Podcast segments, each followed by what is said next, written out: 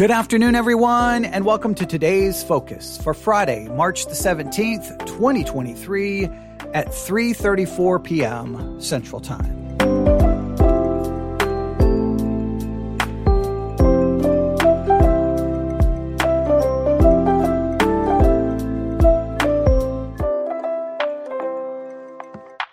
Today's focus rebuild the temple. Today's focus is rebuild the temple. Now, I know I'm doing this broadcast at what 334 333 335 p.m central time. And today's focus is really designed to be something i do earlier in the day so that you have all day to focus on it all day to think about it all day to discuss it all day to talk about it all day to email me about it.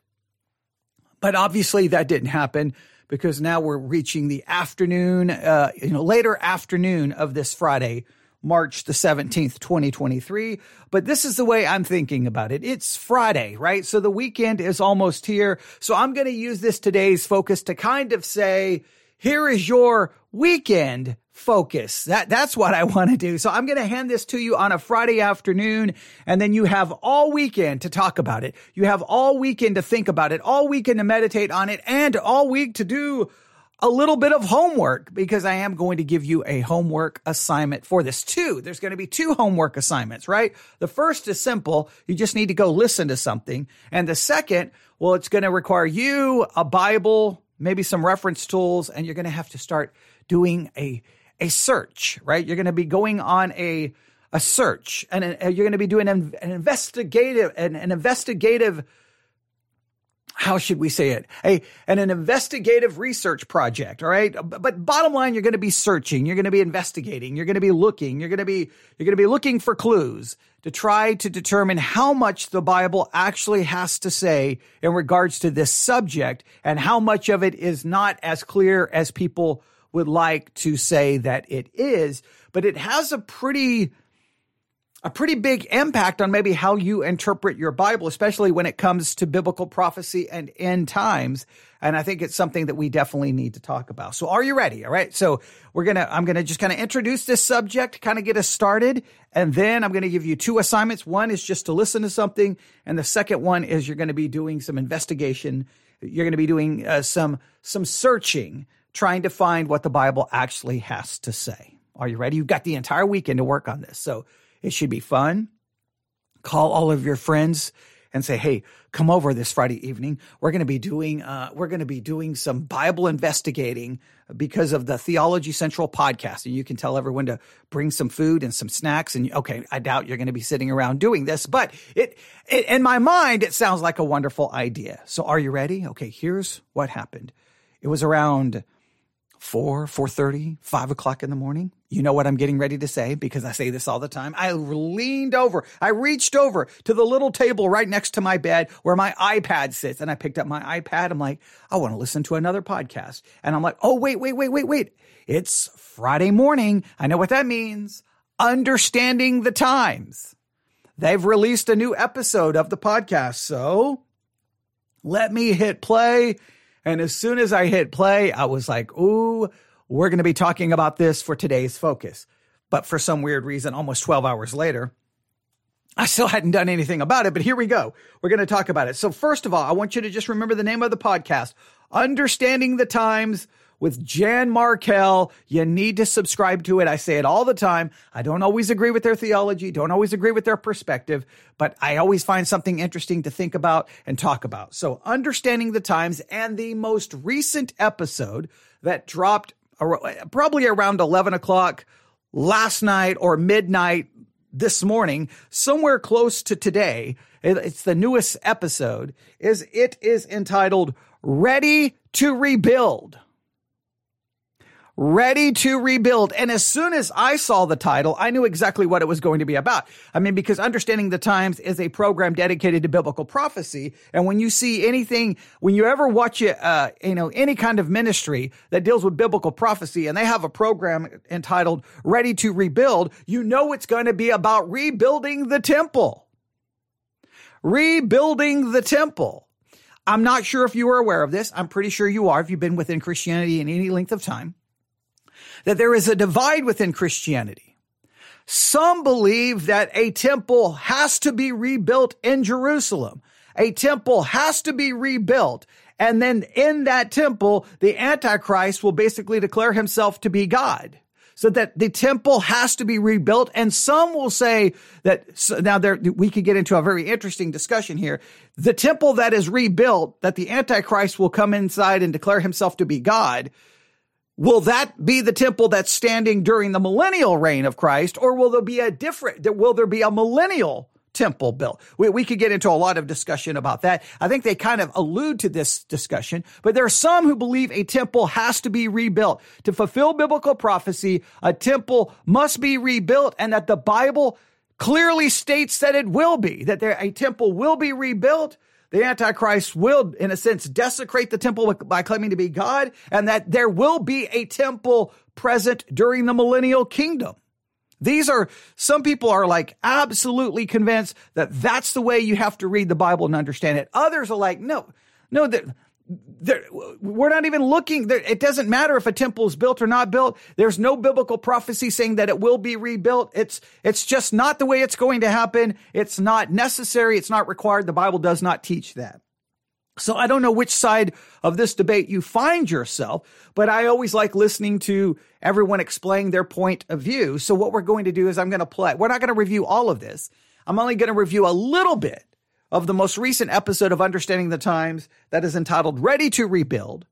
I'm going to at least get you started and then I'm going to challenge you to go finish listening to it. And then I'm going to give you an assignment that you investigate. You search the Bible for yourself to determine exactly what it says about a possible temple being rebuilt in our time or in the future. Right? I, th- I think it's very important. Does the Bible cl- declare that a temple will be rebuilt in Jerusalem?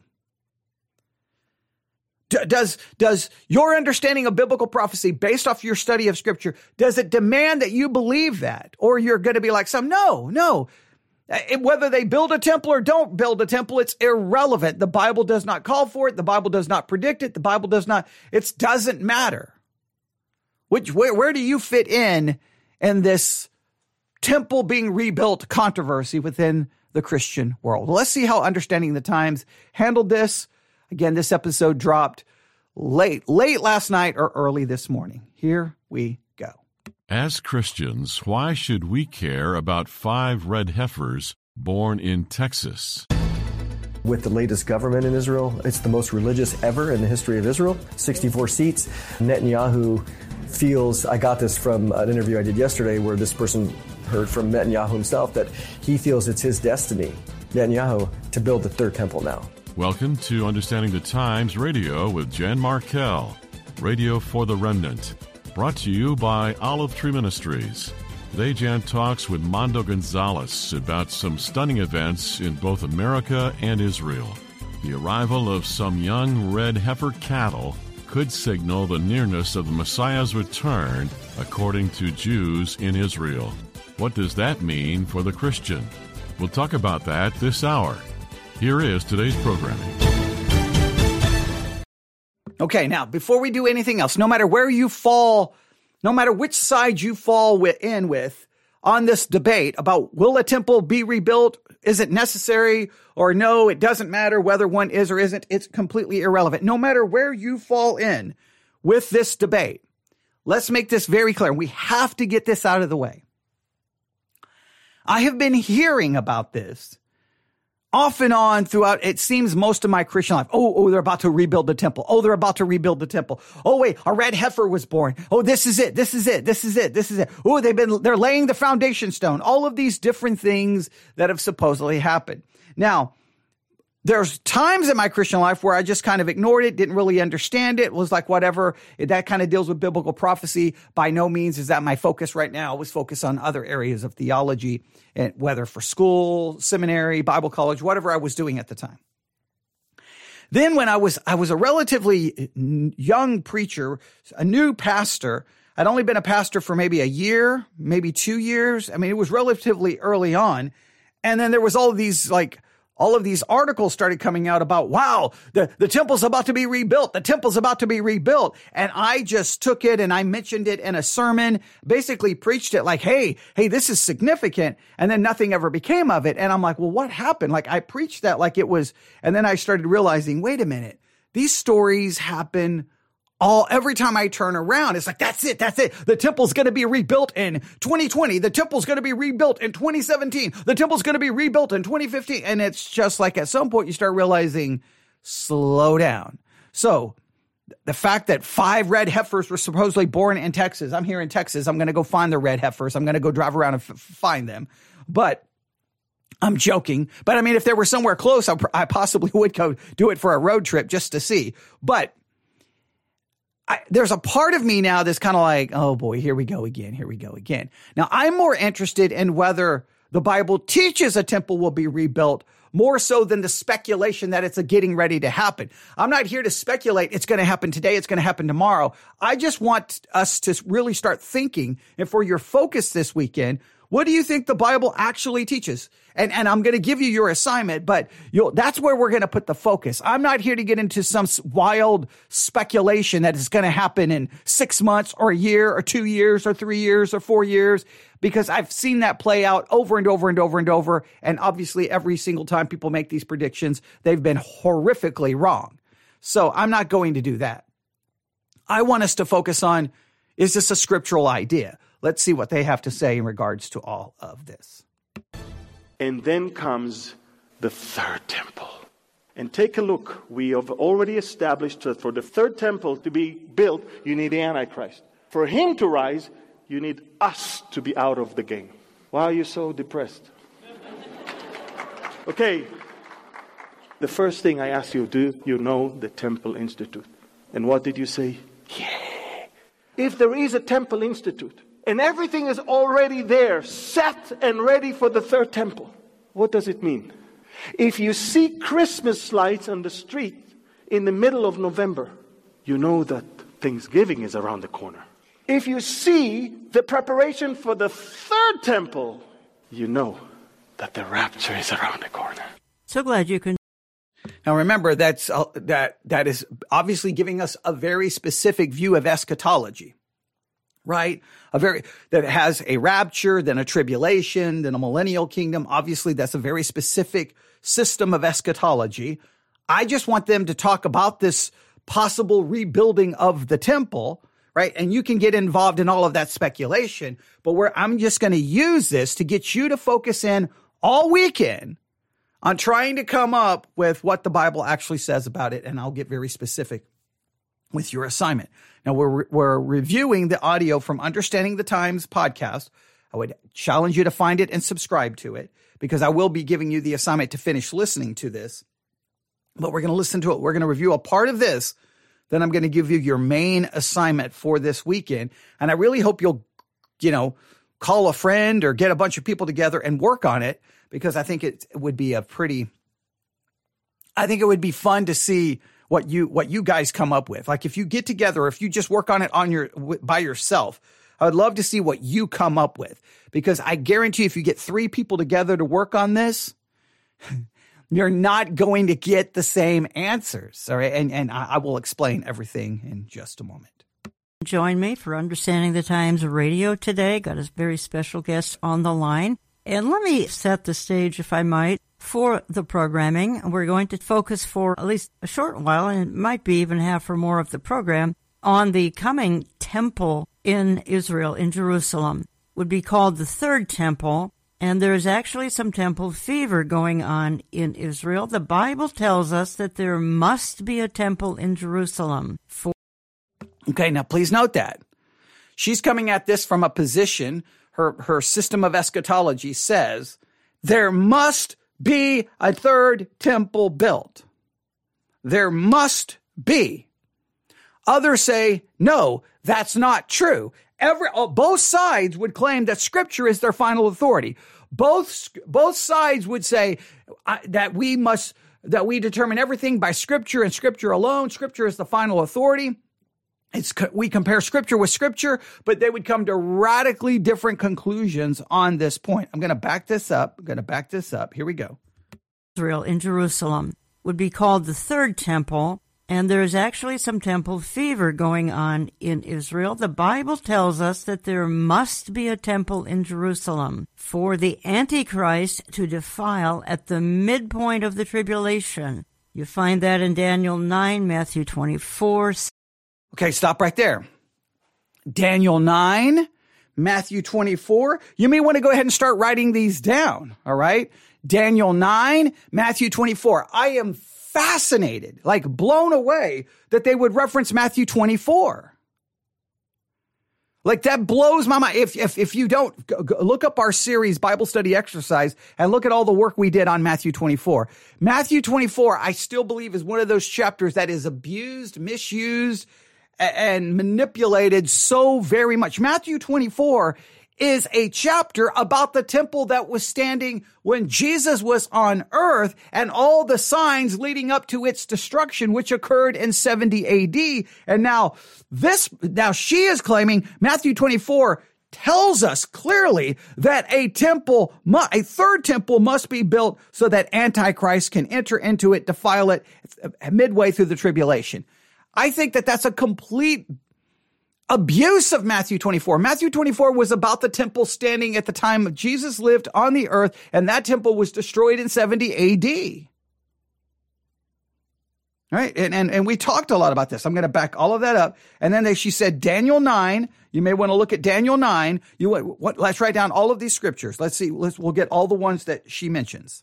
Israel in Jerusalem would be called the third temple and there's actually some temple fever going on in Israel. The Bible tells us that there must be a temple in Jerusalem for the Antichrist to defile at the midpoint of the tribulation. You find that in Daniel 9, Matthew 24, 2 Thessalonians 2.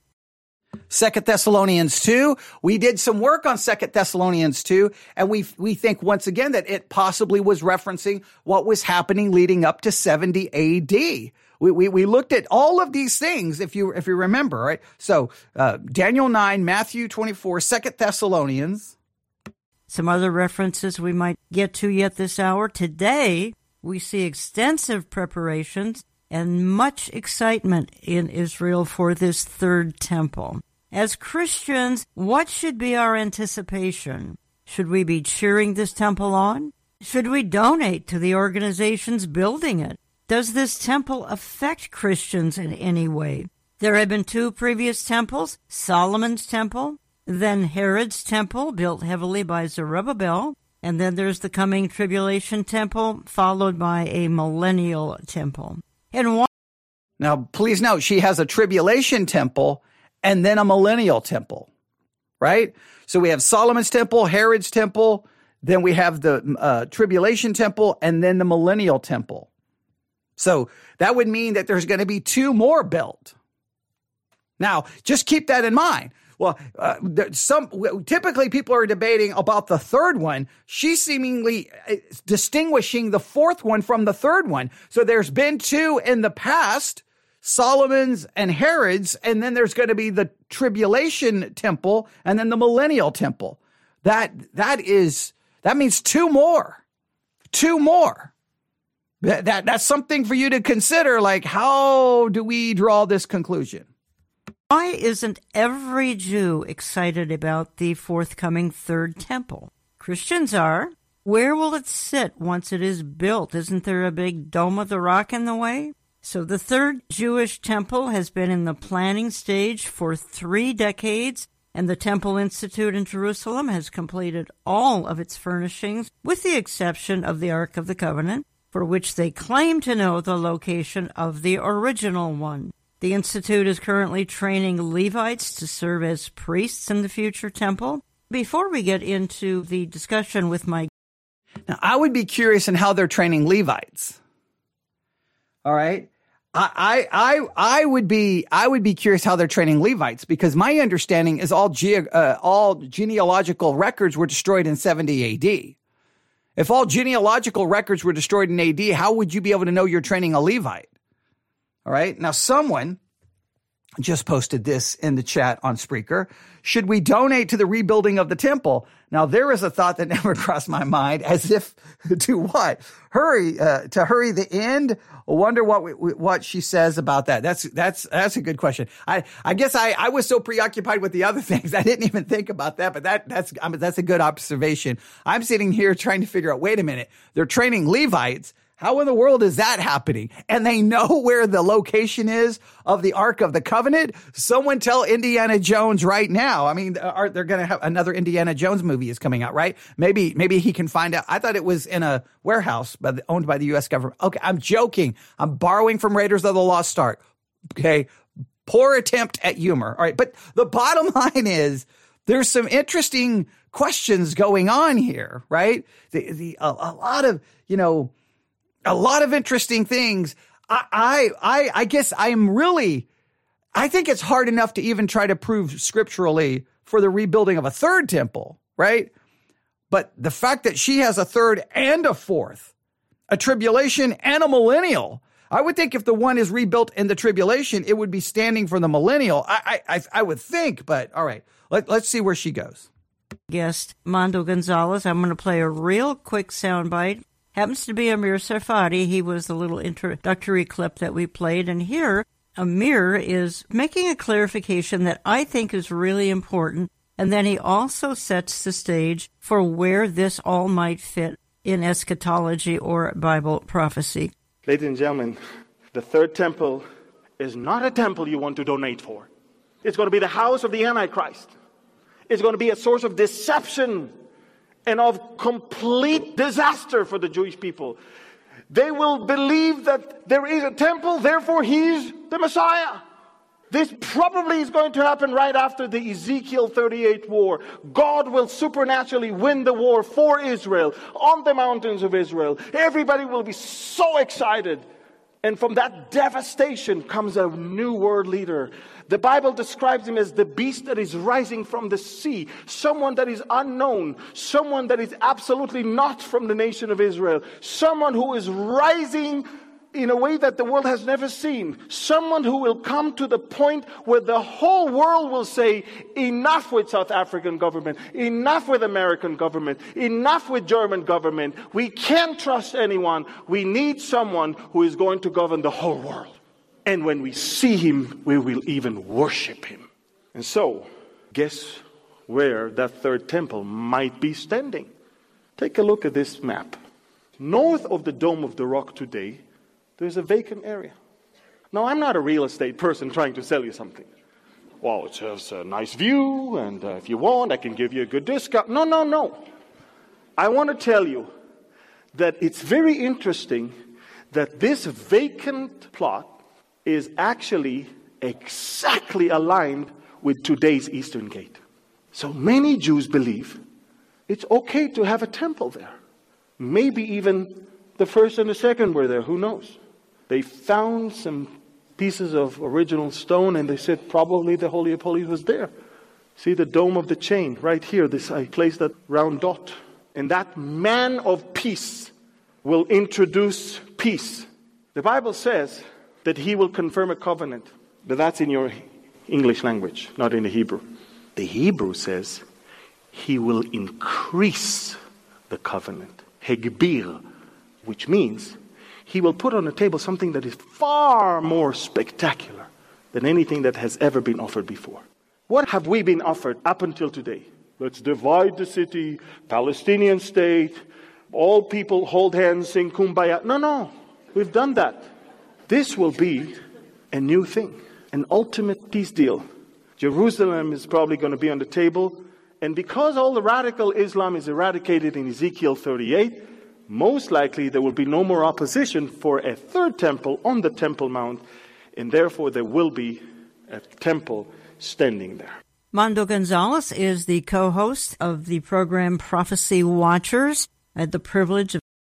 Okay, so some interesting thoughts there. Um, there was a little discussion there briefly about there's no reason to donate to it because you're donating to a temple that's really going to be for the Antichrist, not for anything else. So that we, we should not donate to it. Uh, but it will be built. Uh, and they think that there's possibly some land next to where the Dome of the Rock is. It could, it, it could be. And they think maybe that's the best place for it.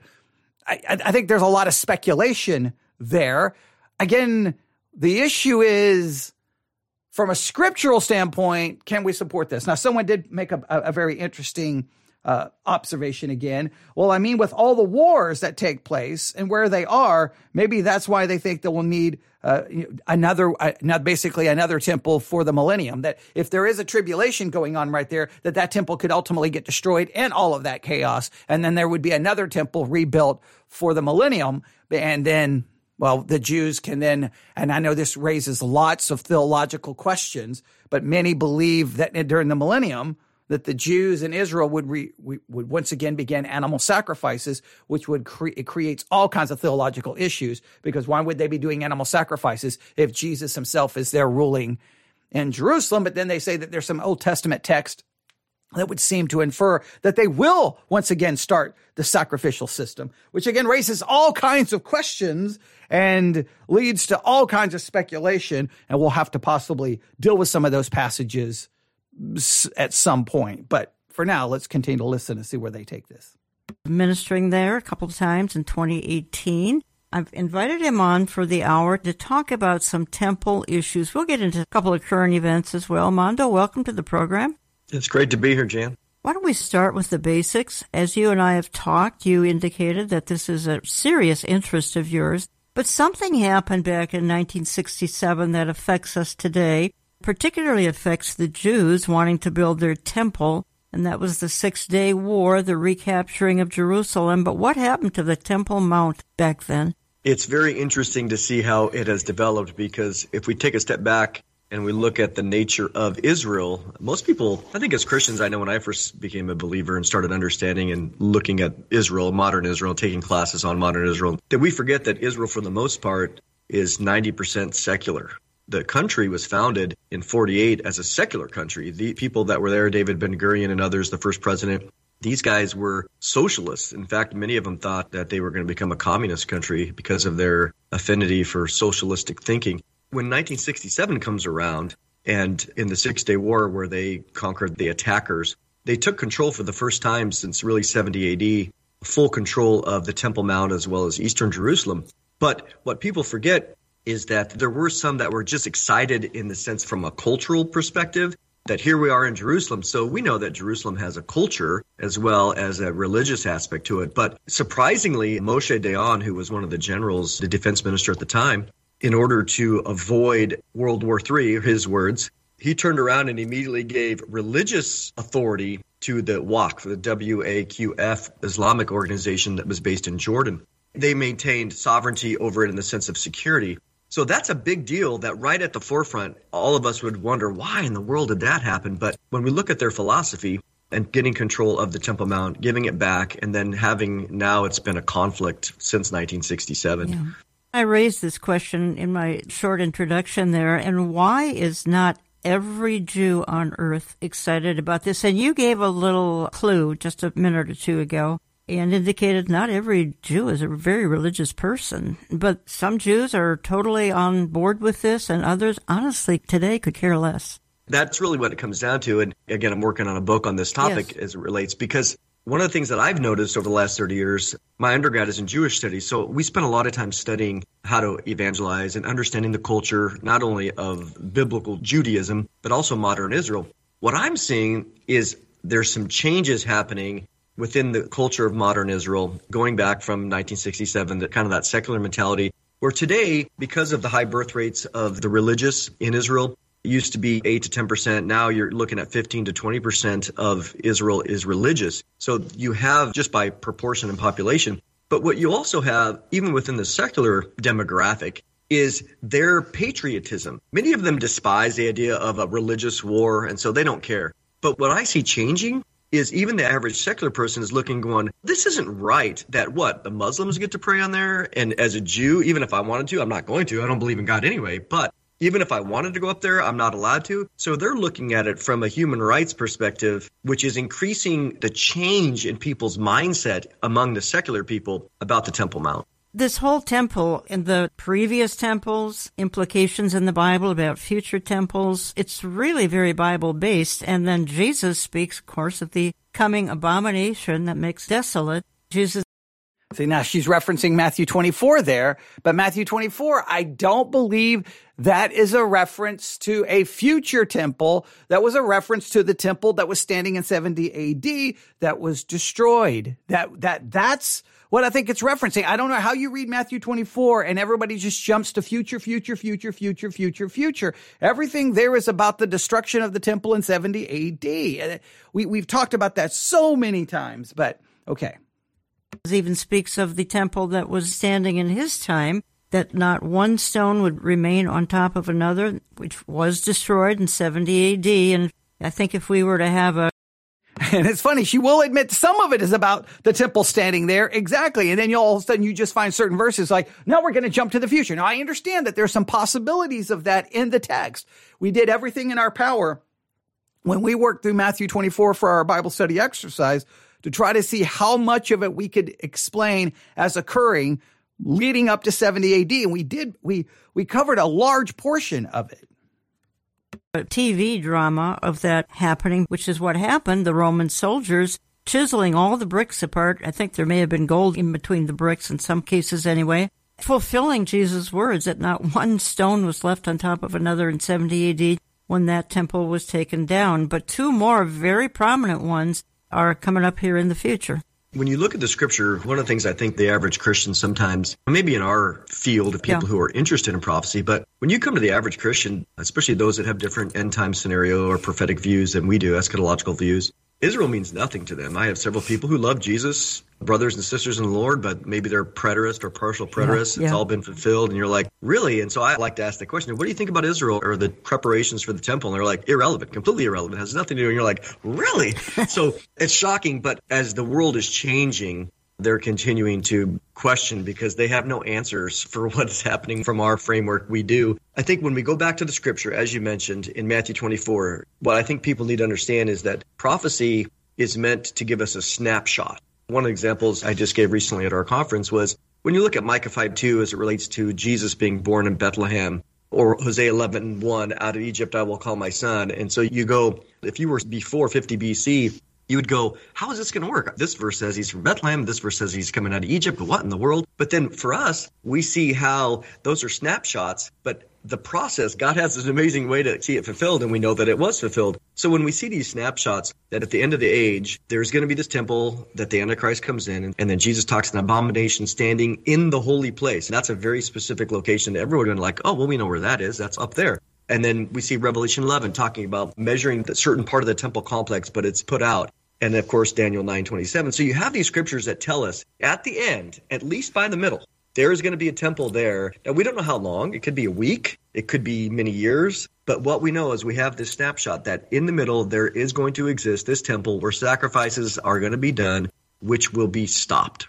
Daniel 9:27 and he shall confirm the covenant with many for one week and that would be the situation in the midpoint of the tribulation where the Antichrist reveals who he is. Keep in mind, folks, the Jews really trusted in him for the first half of the tribulation, and then he turns on them in that temple that will be rebuilt in Jerusalem. He will turn on them in one of the most vicious betrayals imaginable. But Mondo, something else has been missing here for a lot of years. And I'm going to play a short clip and then come back and and before she plays this clip, once again, the scriptures that they've made references to, they got Matthew 24. I think they said Revelation 11. You may want to write that one down. You got the Daniel 9 24, which is the famous one to go to. Just, just, just write these references down before I give you your homework here in just a minute. Talk about it. These are the red heifers that landed at Israel's Ben Gurion Airport. Rabbis believe the ashes of a red heifer are necessary for purifying priests to serve in a future temple. The heifers were discovered and brought to Israel with the help of the Bonei Israel Building Israel organization and its team leader, Byron Stinson. Rabbis from the Temple Mount Institute approached Stinson about the unique cattle. They said, Byron, could you look in Texas and find us a red heifer? I wasn't expecting that, and it was shocking to me to think about it. But I know a lot of ranchers, and I know a little bit about cattle, being from Texas. And I always say yes to these Jewish rabbis because they're my friends and I love them, and why not? This began an in depth process of finding the rare heifer that meets key stipulations found in the Bible.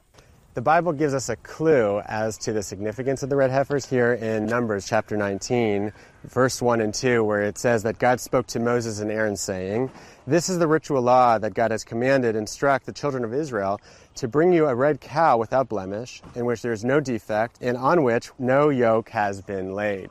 So it says that we're supposed to take a perfectly red cow with no white hairs or dark hairs at all, and a cow that no yoke has ever been on. So, as a result, it's very, very rare to find a baby cow that is completely red. The ashes of the red heifer would be used to purify water from the Gihon spring in the city of David. Just a few ashes could purify thousands of gallons of water. That water can be then purify priests from any contact with a dead body, so they can offer sacrifice in the temple. Some Jews go every single day to a ritual bath, to a mikveh, in order to approach God in prayer in purity. However, it is not the same because we don't have the red heifer. Once we have the red heifer, we'll be completely pure and we'll be able to rebuild the temple. The red heifer must also be two years old. These cattle are just around a year old and could qualify in just over a year. So if they're able to make it without growing the white hairs or black hairs, I think with five of them we have a really good chance of that. Then they will be the first one in 2,000 years. The Jewish sage Maimonides from the 12th century said throughout the first and second temples there were nine red heifers. He said the tenth would signal the appearance of the Messiah.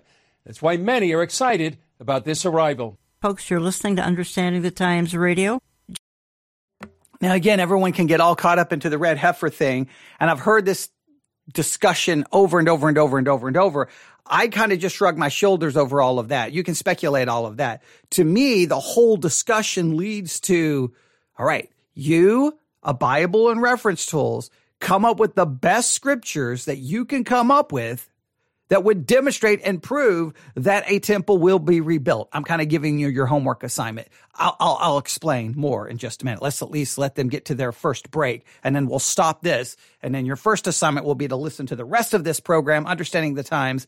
Then I'll, you'll do the second assignment, but let's, let's let them at least get to their first break. Jan Markell, I have on the line from Oklahoma City, Mondo Gonzales. And he's a part of the Prophecy Watchers team just off of their big conference Mondo, help us understand this a little bit. Again, this would be the 10th that they're looking for. It comes out of Numbers 19, and the last red heifer apparently was back in 70 AD. So why this gap between 70 AD and today? Perhaps because of a missing temple? Yes, exactly. What you have is the Jews were kicked out of Israel, as Jesus said in Luke 21, that they would be scattered to the nations in fulfillment of the judgment on them because they rejected him without having the temple being destroyed and even a very solid presence, there's always Jews in the land for the last 2,000 years, but in the sense of a governmental presence or a leadership presence, we know what began in AD 70. There was the Bar Kokhba revolt in 132 AD, where they tried again to kick out Rome and it got really bad. And so from really 135 AD, there's been no leadership presence in Israel. And so the Jews were scattered around. Because there's not a temple, they've never really been able to even try to do some of these things. All the vessels, the menorah, as we know from the Arch of Titus at least, were taken away by Rome. That's really the issue. But what you do have, as the clip we heard, disappears in the book of Numbers, chapter 19, and it was well said there. But the Jews also look at things from their tradition, their Talmudic writings, whether it's the Mishnah, which was written down about 200 AD, which is the oral law, or the Talmud about 500 AD. Today, when a rabbi is thinking about the temple, they're not just thinking of Numbers chapter 19 again, which, as mentioned, it's got to be a female cow, no defect, no yoke. It has to be slaughtered outside the camp and it has to be burned. So they're working on these things. But what the Bible doesn't say is it doesn't say how old it has to be. It says just a parah, which is a older cow, not a calf. But it doesn't tell you how red it has to be. Those are all Jewish tradition things that were added. But for a Jewish rabbi, they don't make a distinction. For them, if the Talmud says there can only be two hairs or less, that's what they do. So that's really important as we begin to look at why the red heifers are important and how they're being qualified. I'm not agreeing with the tradition. Jesus in Matthew 15 challenged them about their tradition. He mentions very specifically but I'm trying to understand and get to the bottom of what the Jewish people think because that's what they're going to try to do is to fulfill it according not only the biblical requirements but the Jewish tradition requirements. I want to play a clip. It happens to be yourself. That is interesting that the the Jews won't be just following the scriptures; they'll be following their Jewish traditions to say that this is the way it must work. Which that, that's kind of interesting. You are in a discussion about this with both Tim Moore and Nathan Jones. I found it particularly intriguing because I kind of want to transfer into this topic a bit, and that is Christians are asking, what is our role in all of this? Should we be donating, for instance, to the Temple Institute? Should we be helping the Jews build this temple? That's going to be, again, it's going to be the home for the Jewish people, the first half of the tribulation. But then again, as I said before, Antichrist goes in and defiles it. Then the Jews are simply on the run.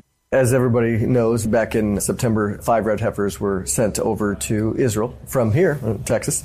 So I've been working on some research and material just to kind of provide an overall framework of what the Christians should think. And again, you guys have been involved in that in the sense of shaping the average Christian is asking, well, what do I do with this information? We know that it's part of the prophetic fulfillment. How should I respond? Should I jump on board? Should I support it? Should I not? It's really, I think, a helpful conversation. These red heifers, what is the significance? Why don't we start with that? Because yeah, we've heard in the news. Come from? Why do we need these red cows? So this is good because biblically you have the red heifer ceremony in Numbers 19, but we take scripture solid. But what we're dealing with now is, in addition to that, is the feeling and the thinking of the modern rabbinic movement or the Orthodox movement or even the religious Jewish movement in Israel, the Temple Mount Faithful, the Temple Institute. These are these groups that have been really for the last 30 years at least trying to find the red heifer. Why? Because their goal is to build a temple. They believe, according to Moses, that's the only way they can connect with God. The temple was destroyed in AD 70.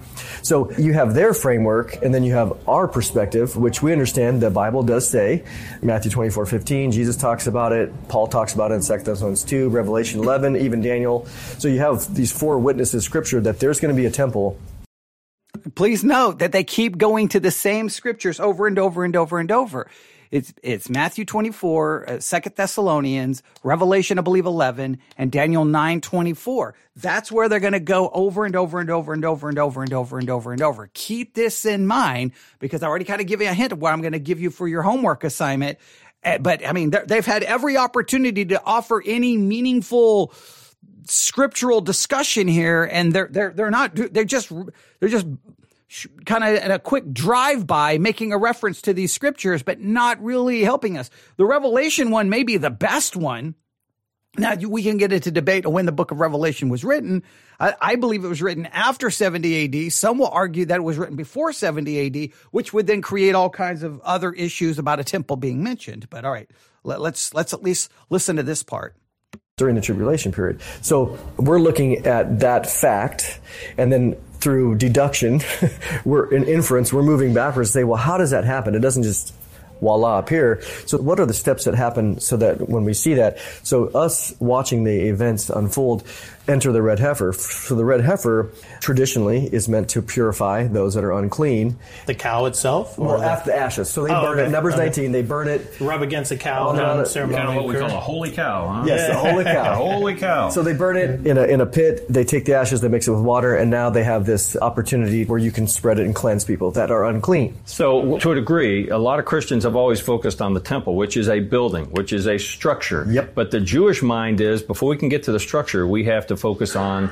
again, Jewish thinking, the heart. And so the way that we purify the heart and the land, the real estate to be able even to build the temple is to have the red heifer whose ashes will lend to purification according to Numbers 19. So bingo, again, yep. okay, bingo. Some of the evangelical expectation of a temple is preceded by the purification, and we don't agree with the fact that you can be purified other than by the blood of Jesus yes. Christ. Yep. But we're trying to understand the Jewish mindset in preparing for the temple itself. We know as well that what's God's goal with the Jewish people? He wants to save them. The tribulation period is the time of Jacob's trouble. They're going to have a long talk during the seven year period, and his goal is at the end, all Israel will be saved. And so God knows, as all of us were stiff necked. I don't like to say that's his goal. I think it's stated as if it will happen as a fact, but okay I mean, the Bible says that you have this group of people. His goal is to introduce them to Jesus, for them to consider it, and it takes seven years for them to come to that point. But they're working from their frame of reference, which is Moses and the temple. And so God's like, okay, I'm going to work through your frame of reference in order to get you to my son. And so that requires all these other pre things. And so the red heifers that we see now have been there. Again, you can go back and they've been in motion. Many of them are disqualified. I mean, I've written about them many times over the years and like, oh, let's watch because what you have is there's a timing factor too, which I think is pretty fascinating because in Numbers 19, it doesn't give you the age of, there's two Hebrew words, one for an adult cow, or an aged cow, and one for a calf. So it talks about an aged cow. So in rabbinic thinking, again, that's what matters, two years and eight days. That's how old they have to be. Depending on the rabbis, they argue. Yeah, and even the red heifer part, they've added specifications on how many white hairs Yep, and how many that's this, not how many. So they all took something this- easy and made it more Oh, complex. yeah, made it much more complex and many other rules that you just think, wow, goodness, who can keep up with this? Mondo, I think that the two years and eight days is coming up this fall, perhaps October. It depends on the rabbi. Some rabbis today are saying two years in one day. Okay. Some are saying two years, eight days. Some two years and 30 days. But what we do know in my research, and I was able to meet with the guy that was at ground zero of this that introduced the rancher, Ty Davenport, to Byron Stinson, which mm. we heard earlier. He was there when they were born. They were born from October 5th to 12th of 2021. And so if you add two years to that, you come to October of this year. Maybe it's two years, one day. So we just know the general framework that in October, of October 12th through November 12th, that's the window that you have that if those that remaining to be qualified, at least one of them will be slaughtered. I did hear that one of them is no longer qualified. So now we only have four. All so right. that's the latest update. I appreciate that update. You gentlemen referred to a Bible verse in that interview you That that's just fascinating. That, that- I guess it is interesting that we're going to be we're going to be watching this play out in real time. Now that went from five. Now there's four left. How many are going to be qualified when we get to October of 2023? I, it is kind of fascinating to watch that this is all really happening. But that's because there are those who take these things extremely serious, and whether you agree with the theology or don't agree with the theology, there, there- there's a lot here because many believe the Bible clearly identifies that a temple has to be rebuilt. And what they're trying to say is it can't be rebuilt until you have the red heifer that can do the purifying so that you can rebuild. So it, it is kind of interesting to see how all this is playing out. had with Nathan Jones and Tim Moore. You talked about all Israel being saved, and I believe that's Romans 11, 25. And I think hmm. we need to clarify, and I've mentioned this on air before. Okay, they're going to go into all Israel being saved. I will stop right there and let you go listen to the rest of it. There's 32 minutes and 43 seconds left. That's Understanding the Times with Jan Markell. Please look it up wherever you get your podcast. Uh, you can get it at one place, uh, oneplace.com or the One Place app, the Edify Christian Podcast app, or any other podcast app. Just look up for Underst- Understanding the Times by Jan Markell. If you can't find it, let me know. Um, I'll try to. Um, yeah, I will send it to you if you if you need it, but you definitely need to listen to the rest. So here are your, your assignments. Number one, listen to the rest of Understanding the Times by Jan Markell. Let me know what you think, your thoughts, questions. If you have any questions, they're getting ready to talk about Romans 11. Let me know, and we can address it on a, a future broadcast. But the, the thing I want you to do this is this is your focus for the weekend. I want you to grab a Bible, a notebook, and I want you to try to f- find the verses that you think are the ones that are most emphatic, most clear, that seems to indicate without a shadow of a doubt that there has to be another temple built. I'm not asking you to try to prove that there's going to be a third one and a fourth one, just that there's going to be another temple built, whether it's just one or whether it's two. Find me the scriptures that you think would best support that idea, and then maybe find the scriptures that you think would best argue against that idea. What can you find? Now, they went to Matthew 4 or Matthew 24, Second Thessalonians, I believe chapter 2. Um, I believe it's Second Thessalonians chapter 2. Let me not let me not uh, give you wrong information.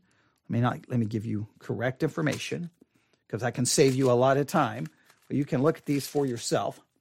But go, you can uh, see Second Thessalonians chapter 2. Yeah. Yes. Uh Second Thessalonians chapter two. All right. That that one, oh boy, yeah. We we've talked about that one and And I and I kind of got myself in trouble because I, once again I think that that's pointing to something that happened in 70 AD. But I I digress. All right, literally before 70 AD because there were some crazy things going on in the temple leading up to 70 AD, and we talked about some of those. All right, but so Matthew 24, 2 Thessalonians chapter 2, Revelations chapter 11, and Daniel 9, 24. Those are the ones they repeated over and over and over and over and over. And the 24 minutes of audio we reviewed, I think they quoted or made references to those verses probably three or four times. And that's all they gave us. They never gave any others. Now, I know they weren't trying to do an extensive, you know, study on it, but I think it's very important for us to just try to determine without looking at commentaries, without looking at books on biblical prophecy, just you yourself going, okay, here are the verses I think clearly proves there's going to be a future temple. There's going to be a third one. And then here are the verses I would think that would seem to contradict that there's going to be a third one. And that's that's that's your that's your homework. That's your assignment. That's your assignment. Listen to the rest of Understanding the Times by Jan Markell, the most recent podcast episode. Please do that. Please, please, please. Let me know what you think about it, thoughts, observations. And then please, please, please, please, please, please, please, on your own or with a group of people, wherever you want to work on it, find the verses that you think prove that there's going to be a third temple built or verses that you think are going to, that disproves it. And feel free to share anything you find on our Faithlife group. If you'll, if, if you'll download the Faithlife app, Faith Life, that's Faith Life, all run together. Faith Life, download the app, Apple or Google. And then once you do so, do a, a, search for Theology Central. Look for the one that says Theology Central. We're listed as a church. There's one that's listed as a radio program. I don't know why there's two of us. I've only built one. I don't know where the other one came from. I have no control over the other one. It's our logo. I don't, and we're not a, and uh, we're not a radio program. It's weird, but uh, find the one that says Theology Central listed as a church. Join that group, and then you can post anything you want there. You can leave a comment, whatever you want, and uh, we will. Uh, we I'll be posting information there in regards to maybe some of what we find. I would love to see your your study and what you come up with there you have it. I thought that was a, a good thing to focus on for the weekend. So today's focus went a little, well, all of them recently have been going long, but there you go. There you go. But please, by all means, do so. Those of you who, who have access to Right Now Media, we, which we've been talking about in previous episodes, you can get on there and see if they have any content about the temple. All right. There you go. Uh, see, that's how we could supplement this. See, that's how we could supplement this. All right. That, that's, yeah. There you go. We won't talk about that right now. All right, there you go. Email me, newsif at yahoo.com. Newsif at yahoo.com. Newsif at yahoo.com. I hope you have a good weekend thinking about this, meditating on this, talking about this. Maybe get your Sunday school class to talk about it. I think it's an interesting topic, an interesting subject. And I think a lot of people bring to this subject a lot of presuppositions I want you to lay aside your presuppositions, go just looking at the scripture. Can I prove there's going to be a third temple or not? Or do I find scripture that would seem to argue against a third temple? All right, there you go. Newsif at yahoo.com. Newsif at yahoo.com. Can't wait to hear from everyone. Have a great weekend. We'll be doing more live broadcasting this evening, tomorrow, I'm going to try to make up for how far I feel that I'm behind, but there we go. I thought that was a, a fun thing to listen to. Should raise lots of good, uh, hopefully, create a lot of good conversations. And that's the goal. Thanks for listening. Everyone, have a great weekend. God bless.